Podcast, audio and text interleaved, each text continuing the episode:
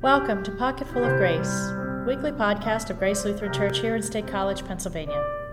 I'm Pastor Carolyn Hetrick, and I'm here with my friend and colleague, Pastor Scott Schul, as we continue our series To You the Messenger Has Come, continuing to focus upon Annunciations.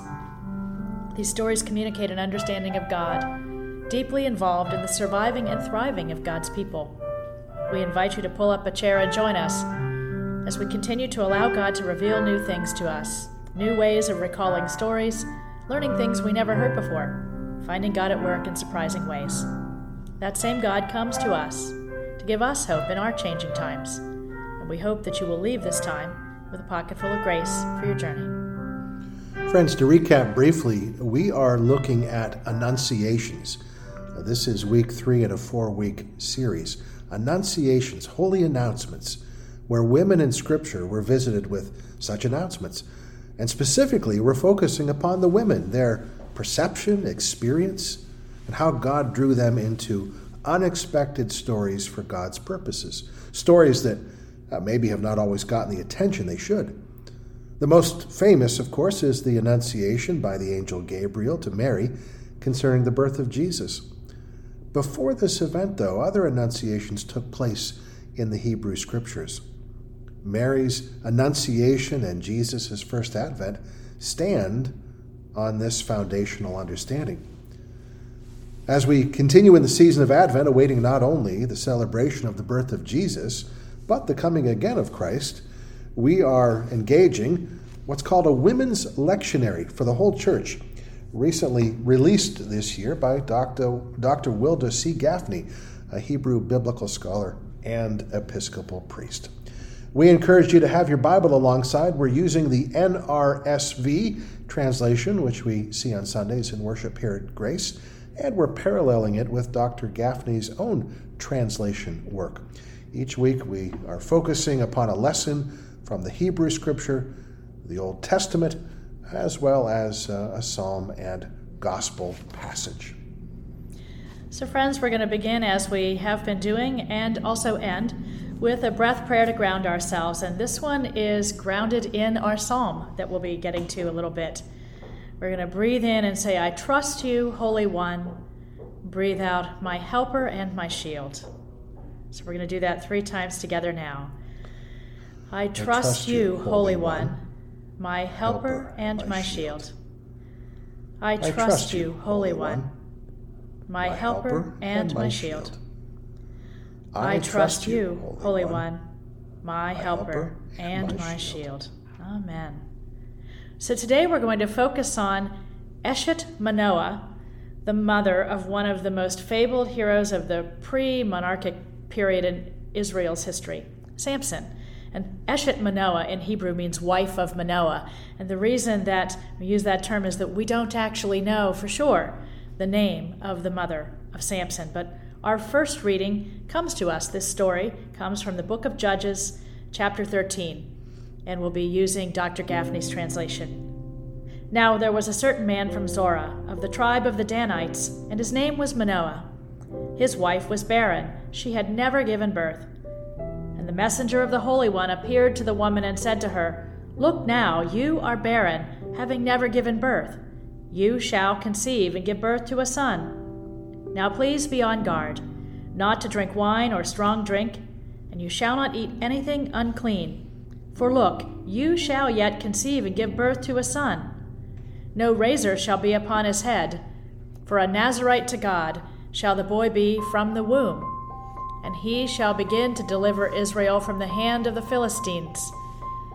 Then the woman came and spoke to her husband, saying, Someone from God came to me, and their appearance was like that of a messenger of God incredibly awesome. I did not ask the messenger from where they came, and their name they did not tell me.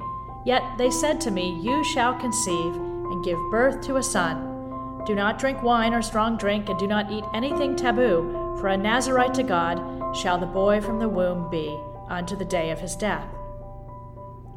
This is quite the story. It is. It's one that I certainly haven't spent near enough time thinking about during my ministry. Yeah. So, you know, at first glance, because we've already spent a couple weeks on, on other similar stories, this story follows a, a pattern that's familiar a childless couple greeted by an angelic visitor who announces that a woman will miraculously conceive. This story is going to end later on with the birth of Samson, the mighty Samson. And it's easy for us to be drawn to his story because it's so colorful. But if we look at this story closer, there's a lot about it that's anything but predictable. It's not just the same old trope. So I'm wondering if you can help us first with some background. Well, there are a couple of things we might start with to, uh, to gradually unpack this really rich story. And let's begin with the messenger. Who is the messenger? What, what's the nature of the messenger uh, in Hebrew? And this is true in Greek as well.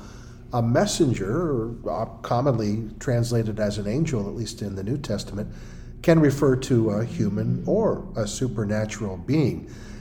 What really uh, makes somebody a messenger in this context is whether or not that person or angel is delivering a message or speaking upon uh, or behalf of someone else, in this case, God.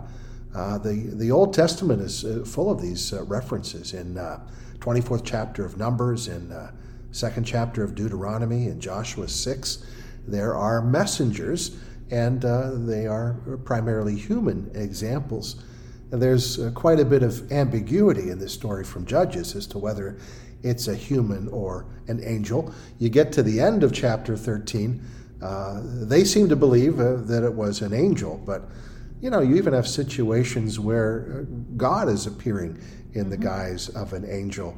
What uh, what matters less is you know our ability to parse that out, and and more the fact that this is a divine message that mm-hmm. really deserves to be listened to. Yeah, yeah. I mean, we heard last week about when the three uh, messengers visit Abraham mm. and Sarai, and you know who that may be, but in these instances, uh, these are theophanies, these are yeah. encounters with the divine in some way who are there for a specific purpose. They're not just stopping by for tea, they're there with a very specific purpose. And as we see and have seen in the previous stories that we've been talking about, um, this is a situation where we saw this last week with Sarai, where a, a woman who is believed to not be able to have children mm-hmm. is is figuring in the story. And I just want to take a moment and talk about, you know, in in the time of the Hebrew Scripture, people are using the language that would make the most sense, and so they're talking agriculturally yeah. about women. Yeah. Uh, you know, what's going on with literally with the woman's field is a way of talking about fertility. I, you know, I like when Jesus in the New Testament uses agrarian imagery because it models really effective teaching. Use what's around the people in order to connect this divine message. And, and part of that is happening in this imagery of fertility that we're seeing in this text and many others in, in the Hebrew scripture, the, the notion of uh, productive seed and, and a field that's barren it starts to bother me uh, when it's applied to a person because it implies that one's value is only about uh, the ability to procreate. And in the time in which this is written, people who were farming know that sometimes you have seed that doesn't produce. Right. And so to not be able to carry that over yeah. to the human expression, well, if I can if I can plant these seeds of grain in the ground and then nothing happens because the seed is bad, why is it that when it comes to procreation, we assume that it must only be that the field is bad? Well, sure. So, uh, and that causes a lot of a lot of distress, you know, for women across uh, Scripture, and very much so true today too. But um, imagine being someone who is no longer seen as having value because your main asset is something that people have decided doesn't exist for you. Yeah, and that and that's critically important is to is to realize that all of these divine promises are being bound up in this uh, societal context, which you know arguably hasn't changed all that much. Uh, where a lot of self-image is based around this ability to carry on the line. Right. So there's some interesting parallels in this story. In fact, I confess that when I was preparing for this, I learned an awful lot that I either never learned or just don't remember. Uh, but some of those parallels, of course, is that, that this particular woman uh, is going to receive a divine promise that she too will beget children, like Sarai does, like Mary and Elizabeth do, like Hagar does, and like Hannah will. We'll hear about that another time. She's also like those who are seen as temporarily barren, like Sarah is, and like Elizabeth was, that we mm-hmm. heard last week, and We'll hear next week about Hannah. There's another way that she is uh, has parallels in Scripture, which is that after the part of the story that we hear today, we're going to get into this in a little bit. Uh, this particular woman is like other women who won't be believed by the men. Right. Women who see a divine messenger and yet they don't. The men don't believe the women have heard the message, and we're actually going to see that when the women go to the, the empty tomb and are greeted by oh, the angelic messenger. Yeah, I think about that every Easter. you know, for this is an aside, but anybody who thinks women aren't qualified or permitted to be preachers or pastors, good grief, look at the Easter story. The very first evangelist was Mary Magdalene. Yeah. And you're right, she was doubted. Yeah. And there's one more way that I think she has something in common with at least one other woman in Oh, yeah. Scripture, which is that so often we imagine that these women are passive participants in what's happening.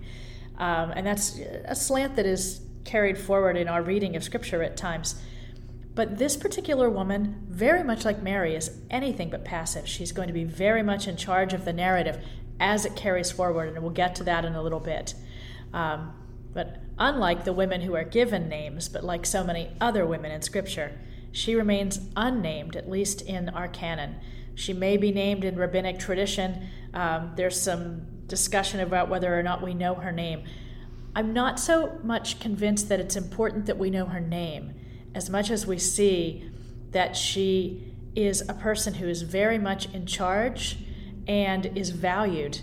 And this story doesn't go forward without her. And it's not just about the fact that she can be fertile, it's about so much more than that. Yeah, yeah. Her her worth is uh, dictated, uh, well, by the fact that she exists. First off, but secondly, the fact that God is sending this message uh, to this woman is another affirmation of her her divinely appointed role. Yes, God's going to show up where God chooses to, regardless of what other humans may think about who is the right recipient. Yep, yep. Well, how about if we uh, take a moment and shift and listen to uh, the psalm for this week? And remember, uh, friends, the psalm uh, was selected by Dr. Gafney as another way of cracking open meaning in this Old Testament passage, in this Annunciation. So it's it's good for you to listen to the psalm in that context. And uh, I think we'll probably be weaving back and forth between the psalm and what we have been discussing from Judges 13. So this is uh, Psalm 115, verses 9 to 15, which, uh, Pastor, let's read this um, antiphonally, uh, back and forth. Israel, trust in the Holy One of old. Their help and shield is she. House of Aaron, trust in the Holy One of Sinai. Their help and shield is she.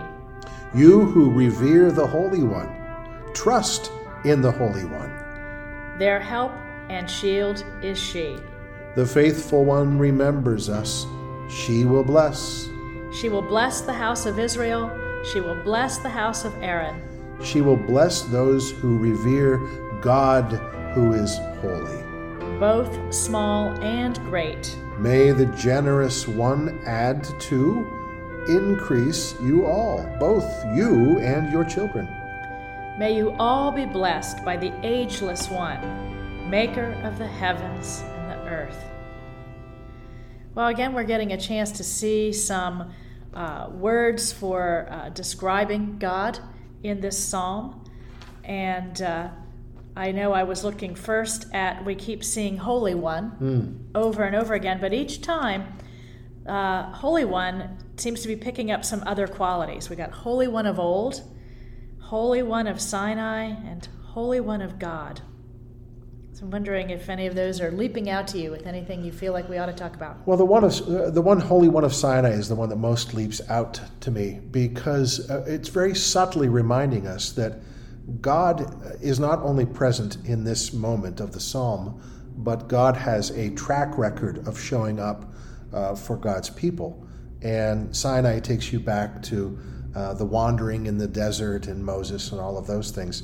So I think it's really, really helpful in Scripture to, to see that rootedness, to see the history that's being drawn in, and to do that in our own lives as well. To think about God, not only for whatever we need or we're asking God for now, but to examine God in the total arc of our life. Because I think when we do that, we realize that God has been far more present than we might otherwise uh, imagine.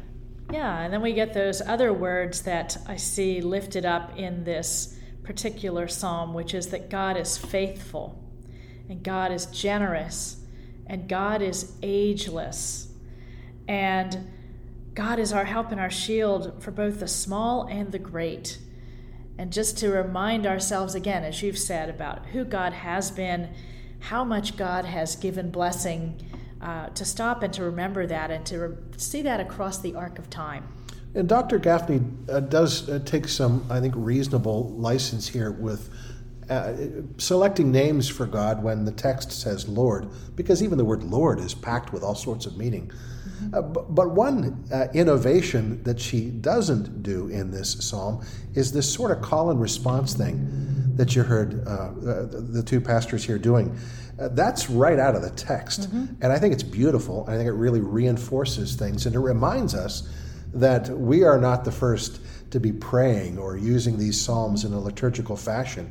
They were designed for the very, from the very beginning to have uh, this sort of dynamic in them that makes them memorable and meaningful for people of, of all times. Yeah, yeah. And when she chooses to use feminine language, in these stories that we are engaging, I think about God really intimately connected with the struggles of the women in these stories mm. who are worried about producing heirs, yeah. worried about proving their worth, um, and often with so little agency in their lives. And to see something as simple as a change in a pronoun as being about solidarity and involvement. Um, just add something to it. Well, that takes me back to our gospel lesson from last uh, last week when Mary and Elizabeth, who are both expecting miraculous ch- children, end up together. They uh, Mary in particular travels uh, quite a distance because there is something about that experience that only the two of them could understand, a comfort that only the two of them could give one another. And I, again, I think it's reassuring that our God goes beyond pronouns and gender and all of these things and can universally work with us, identify with us, comfort us, nurture us in any and all circumstance. Yeah, so in the culture of the psalm, part of what is at issue is uh, who will our children create and how will our line carry on? That's the understanding of people in the Old Testament is that the way you live on uh, isn't resurrection. It's the way you live on is through your children, through your line being carried on. At the same time, they are people, you know, the people of Israel often have a tenuous hold. They're not the largest of groups of people, they're not the strongest. And so that helper and shield language figures in all kinds of ways. And it has a particular role uh, coming back to talk a little bit more about Samson. The divine messenger who visits Samson's mother to be not only says you're going to have a baby, but there's this prescriptive edict of what she should not do because of what's being prepared for him. And that's mm-hmm. a little different mm-hmm. because she's being asked to take a vow that normally would be something that he, as an adult, would take for himself. Right. Um, and, and it gets into, you know, don't eat anything that's unclean. And what's being talked about here has to do with the rituals and the practices of, of being the people it's not so much about what's sinful, it's about there are certain foods and certain things that have been deemed to make you not ritually ready to be in the temple, mm-hmm. to not be clean in that way. So it's not about, you know, sins and impurities. But if you are a Nazarite, you've taken a vow to live this really strict, ascetic, holy lifestyle. You, Nazarites don't cut their hair, they don't drink intoxicating beverages, they avoid anything that will make them ritually impure. And for Samson to be declared a Nazarite not only raise this child when he is born this way, but to be declared under this vow while he still is in his mother's womb is um, a very special form of consecration yeah. that's happening here that that his mother is taking on ensuring that from his very beginnings as cells his formation in every way is setting him aside. And he's got a task that he's supposed to undertake in, in Scripture and Judges. Yeah, he's going to save uh, the people from the Philistines, their, their military enemy. and that is uh, a superhuman uh, activity that is going to require everything uh, that uh, Samson is able to muster and beyond. And you know he will end up. The period of judges in Scripture is is before we get to the kings, before people demand a king. This is a period where the judges are going to help guide the people, and he's going to end up being the last of those. Uh, and he sort of goes down in flames later, which we're not going to get into. Um, but in in his way, because of the way he was set aside, it led people to wonder if oh well, this maybe this is the Messiah. Mm. I know that's language that we normally only imagine. Sure you know, for Jesus, but there were many people who were, people wondered, is this the Messiah? Is this the one who's going to save us? This has been going on for a very long time, long before we get to Jesus. Um, and so, this notion that he's being specially set aside um, and that she has a role in that is, is she's not the only one, but it is very unique. Women could and did sometimes take Nazarite vows as adults. Um, usually, you took this vow for a set period of time where you were separated and consecrated, not for your whole life and for even your pre uh, prenatal existence. So this is really exceptional um, for this to be something that's taken on by her. You know, it reminds me a lot of, of baptism in our tradition, where the parents are making promises on behalf of the child until the child can take those promises on. Uh, and, and indeed, Samson will do that. Uh, it's just a, a, beautiful thing that's happening here, and, and I don't want us to get sidetracked with all of the all of the uh, accoutrements of being a Nazarite and the wild hair and all of those things. You know, it's, it's probable that John the Baptist was in this tradition as well. Uh, and and we can sort of distance ourselves from it because it sounds a little weird, but we do it. I mean, uh, Pastor, you and I, when we're presiding at church, we wear collars. We don't have to wear collars, a special uh, ministry collar to do that, but it, it symbolizes, both for us and for the community we serve, what our role is and, and who we work for and who we proclaim on behalf of. So these kinds of external things can be very helpful in, in affirming for somebody what their internal transformation has been. Yeah. So normally, you know, we may not get into much of what happens after the story, but what happens after the part of the story that we've shared with you so far is so interesting that I really feel like we need to hear it. Because, you know, so this woman is visited by the divine, a messenger, and she runs to tell her husband, and her husband, Manoah, hears this news about the divine encounter, and Judges tells us that he pleads to God, Let the man of God whom you sent come to us again so he can instruct us what we're supposed to do with the child after having already been told by his yeah. wife that the yeah. messenger has already given really detailed instructions. I mean, was he not listening? I mean, um, did he just not believe her? And in one understanding of the Jewish writings about this, uh, it's suggested that maybe the reason for his question was a little more underhanded, that maybe he suspected that she had conceived from an extramarital affair and that this claim of an angelic encounter is just a way to sort of cover up what's happened and explain a pregnancy that previously seemed impossible. And so, you know, Lord, send this messenger back. And so God does. God sends the messenger a second time, but again does not send the angel mm. to Manoah. He sends the angel to his wife. And so she's in the field, and her husband's not with her. And so she hurries, hoping that he'll catch a glimpse of the visitor. And that happens. So then the angel, you know, deigns to speak with Manoah, who still seems sort of unaware of what's going on, and wants to know the angel's name. And the angel doesn't want to answer and says, Why do you want to know my name? It's unknowable. Right. And, you know, well, why don't you stay for a meal? And I'm not going to get the text directly correct here, but the angel basically says, I don't have time for that with you. if you want to do something, why don't you make a sacrifice to God instead uh-huh. of wasting your time trying to feed me? So he does. And he, you know, gets the animal, and the, the animal starts burning on the altar. And as that happens, the angel ascends heavenward on the flames. So now Manoah knows. And mm. then he panics. Sure. And he's like, oh my gosh, we came face to face with the divine and so he decides that since that has happened, they're going to die, even though she's already seen the angel twice. yeah. And nothing bad happened. Oh, my. And in all of that, his wife stays calm and cool and says, Well, if the Lord desired to kill us, he wouldn't have accepted our offering or shown us these things we're supposed to do for the child. So she has this really outsized role in hmm. comparison to what people would expect, um, where she's very clearly in charge of the narrative here. I really uh, appreciate you bringing up some of the Jewish interpretation of this there is always lots of space, whether it's Old Testament or New Testament, where we don't know what is going through everybody's mind. And our Jewish friends, I think, model very beautifully how you can creatively enter into the story. You don't necessarily draw firm conclusions, but you have options available. You can be playful with the text.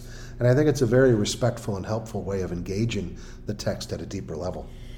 And, you know, I mean, it's not lost upon us either that, in spite of having just had that sort of, you know, wry moment with what happens in the, the next part of Judges there, it is not lost upon the woman to whom the messenger is speaking hmm. that just because she has been given the gift of a child, that somehow uh, it's not lost upon her the, the, the sting of infertility mm. and everything that she has dealt with until now. Yeah. It's also not lost upon her that this is, in fact, something really divine that she's being asked to be a part of. And interestingly enough, in the Hebrew, in this particular case, the angel is telling her she's already pregnant when the angel speaks to her. And so, uh, but she she understands the gravitas of the message far more than Manoah does. Well, you know, there there are a lot of connections between our Old Testament women and our uh, Mary, uh, who uh, you know before this study you may have thought is the only one who had this experience, and and one of those is that uh, Mary, as well as uh, our hero today, is not oblivious to the, the, the gravitas of this situation, the seriousness of it. And uh, so let's uh, go through our gospel assigned to this lesson from Luke 1, the well known, very familiar, very beautiful Magnificat. And, and listen for Mary's strength in these words. And be confident that that same strength is, is being uh, shared uh, by our hero from Judges 13.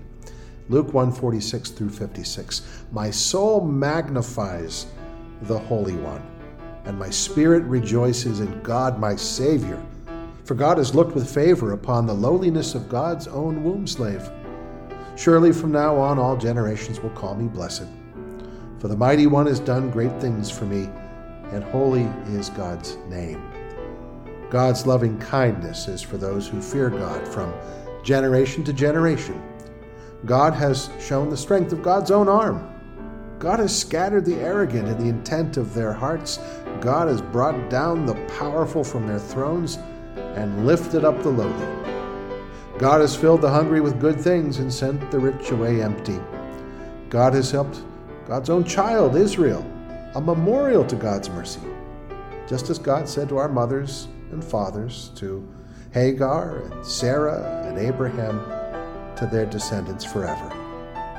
And Mary remained with Elizabeth about three months, and then she returned home. You know, before we contrast Mary and Samson's mother again, as I was listening to you read that, and that God's own child, the people of Israel, is a memorial to God's mercy. Mm. And I wonder how often we've ever stopped to see ourselves as a memorial in the world of God's mercy. Um, never. right? right? You know, at best, I feel I'm I'm a signpost pointing to Jesus when I, at my best a memorial, well, that'd be pretty great. I don't know if I merit that. No, no, I know, but it's such beautiful language. It is. You know, that just struck me as we were sitting here now. Um, when you think about uh, Mary and her thankfulness, the distinction, of course, is she's not thankful that, oh, wow, I've always wanted to have a child and I'm no longer barren. And she's not even so much thankful for who her son will create in future generations. You know, the progeny. It's not about reproducing of lines into the future. Mm-hmm. It's really about what Jesus will do with his life that that's the divine purpose, and that's going to point us all the way to the cross. Um, she does, of course, share that understanding that her child is intended to not just exist and do a thing or two, but to to lead in the you know you get this powerful language, the scattering of the arrogant and the shifting of power. Yeah, um, that's not lightly spoken. No, and it's not going to be fulfilled in, in Mary's time in completeness, nor is it fulfilled in our own time either. We still live in that in between. And, and, though God is doing great things here in the birth of Jesus, Mary herself is going to suffer as she watches what happens to Jesus in his mortality. It won't be an easy path, uh, but she's aware of that. And her strength comes not only from her own character, but from the confidence that her Lord is with her. And I think if we're being honest, we can at least say for a half a second, you know, if you read the story across the Gospels of the times that Mary shows up in Scripture, for the times that she shows up and says, you know, do what he tells you, there's also the time that she shows up and says, would you go in there and get Jesus? Because he's crazy yeah. talking, and I think we need to take him home before something goes wrong. Oh, yeah. And that just makes love. her human, right? yeah, she loved him so much. Yeah. So but the words of the Magnificat remind me there's a, a modern hymn that we have in our hymnal uh, called the Canticle of the Turning. I think we might be singing that uh, at our Advent midweek service this week. Yeah, yeah. We're going to hear a little, you all will hear a little bit of the instrumental of that oh, uh, at the end of the podcast. Um, but before that turning begins, there's a woman who's received a holy message called to trust God's word will be so. Well, and as we're finding out, lots of holy women. That's right. That's right. So, uh, lots more to chew on, and uh, in the meantime, we're going to close with our breath prayer three times. I trust, I trust you, you, Holy One, my helper and my, and my shield. shield. I, I trust you, Holy One, my helper and my shield. I trust you, Holy One, my helper and my shield. Friends, join us for midweek worship this evening at 6:30 p.m. for a contemplative service with communion, and a reflection upon Mary. Join us tomorrow for Bible study, where we dig deeper with these passages at 11 a.m. in our fireside room here at Grace. And stay tuned for Sunday. We hope you'll join us in person in our sanctuary at 8 and 10:30 a.m. Our 9 a.m. service will be at the Miller Center. For indoor worship, we ask all people to mask regardless of vaccination status. You can tune in on the radio on WRSC at 10:30 a.m. Sunday morning, and via our live stream 10:30 a.m. service. You can see and hear worship live. It's available at our website glcpa.org. You'll see a link for glcpa.org slash live dash stream. Or just go to our main page, click Watch Worship Now. If you get there late, don't worry, you can watch it anytime after 10:30 a.m. However we gather, know that it is a joy to be together with you in person or in spirit as we continue to follow Jesus. Take care, friends, and I should note that as we are headed into Sunday, we're going to be having uh, lessons and carols at the 10:30 service. Yeah, yes. so that. that'll be a wonderful opportunity to hear a lot of that beloved music that helps us to prepare in the season. We'll see you soon, in person or in spirit. Take care.